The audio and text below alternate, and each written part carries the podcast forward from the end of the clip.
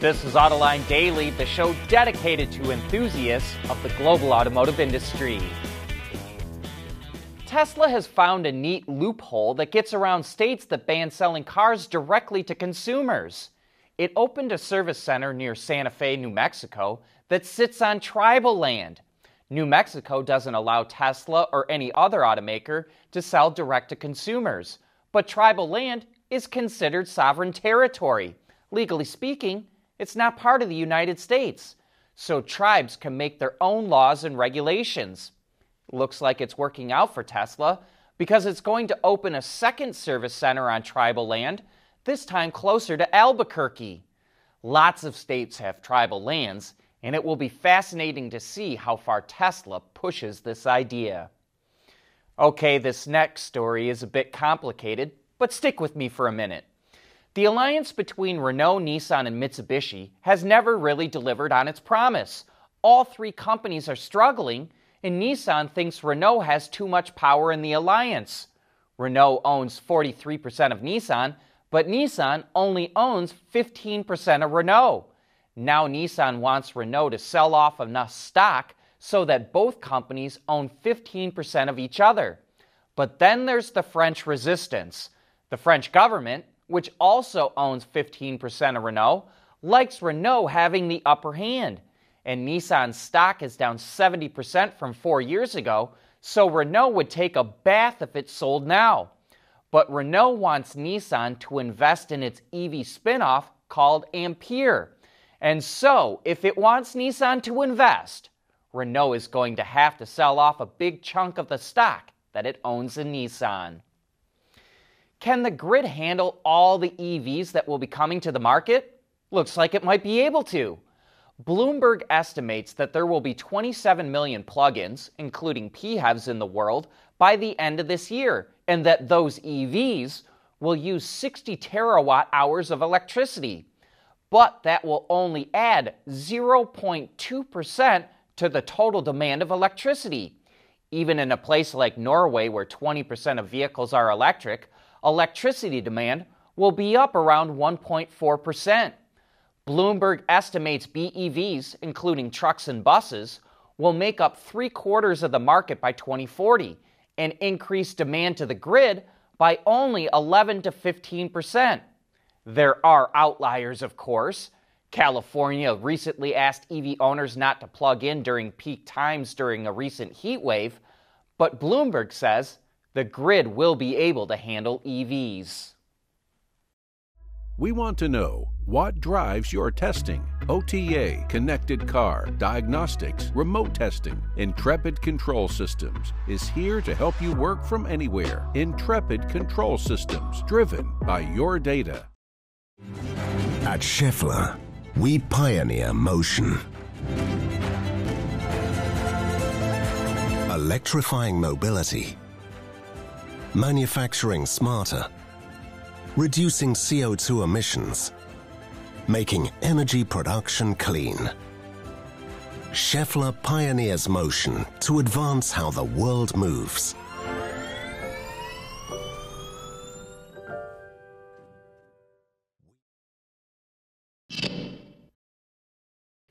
Renault is following in Tesla's footsteps and will open its own EV charging network in Europe. The chargers will be installed at the automaker's dealerships near highway exits and will also feature dedicated areas where customers can wait while their car is charging. The sites will use a stationary storage system that's capable of charging six vehicles at a time. This will allow the company to avoid having to install new power grid equipment. The first station will open in the next few months in France, and Renault plans to install 200 more by mid 2024 in France, Belgium, Italy, and Spain. As automakers bring out more EVs, sales are going to go up. BMW reports that it sold over 52,300 all electric BMW and Mini models in the third quarter and has sold more than 128,000 in the first nine months of the year. Both of those figures are more than 114% higher than last year. By the end of next year, the BMW Group will double its current BEV lineup to eight vehicles. which will help it meet its goal of having 2 million fully electric vehicles on the road by the end of 2025. The all new Kia Niro will arrive at dealerships in the U.S. soon, and we just got the chance to get behind the wheel of the new model.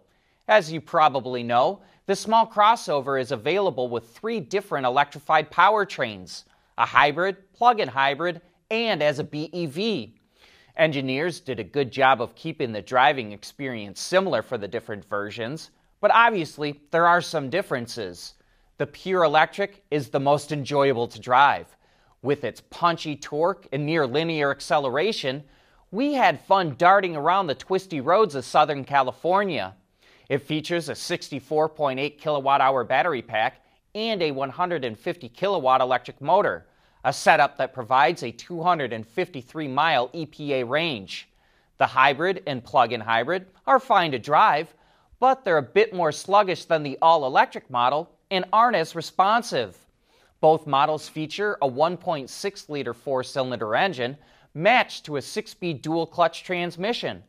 But the hybrid comes with a 32 kilowatt electric motor, whereas the plug in gets a 62 kilowatt one.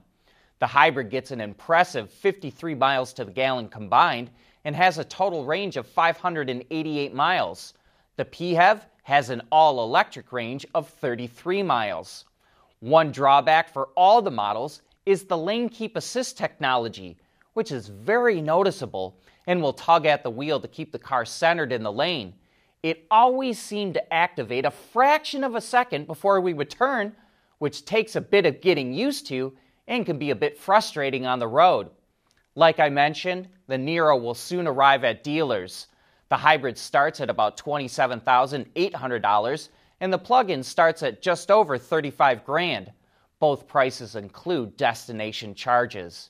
But Kia hasn't revealed pricing for the all-electric Niro, at least not yet.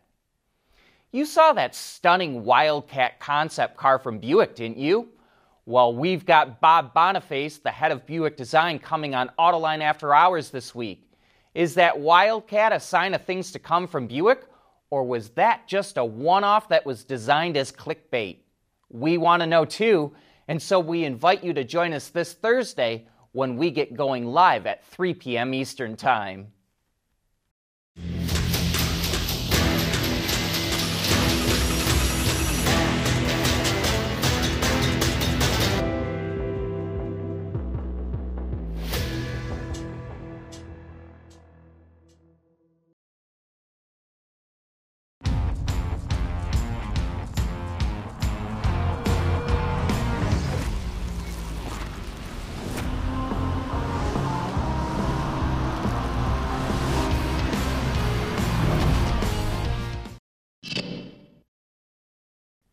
One reason why legacy automakers are struggling to catch Tesla in manufacturing costs is that they continue to use specs that are needed for internal combustion cars but are not needed for EVs. A great example is with the hoses used for the cooling system for the battery pack. Caresoft Global, a company that does vehicle teardowns and competitive benchmarking, says legacy automakers use the same specs on their battery pack that they use for radiator hoses on piston engines. So their hoses can withstand up to 21 psi. But Tesla hoses are designed for 5 psi, which is all that the system really needs. That means the legacy automakers have thicker hoses that are over 4 pounds heavier and cost $16 more than what Tesla uses. Caresoft says legacy automakers need to review their legacy specifications that are not needed in an EV world. When Volkswagen announced it was bringing back the Scout brand and would spin off the operation as a separate company, it really meant as a separate company. Seven executives volunteered to lead the effort to start the Scout company, but that also meant they had to resign from Volkswagen of America. They had to cash in their company 401k savings plan, give up their company health care benefits, and even turn in their company issued laptops. Three of those execs include Scott Keogh, who is the president and CEO of Scout, Chris Condon, the CFO, and Ryan Decker, the director of strategy. And that's a pretty gutsy move by them. But if they're successful, they will be compensated handsomely. And by the way, we did a video that explains a lot more of what's going on at Scout, and you can find the link to it in today's transcript or in the description box. And if you like this kind of information, which you're not going to find anywhere else, we encourage you to subscribe to our YouTube channel so that you don't miss any of it. And with that, we wrap up today's report. Thank you for tuning in.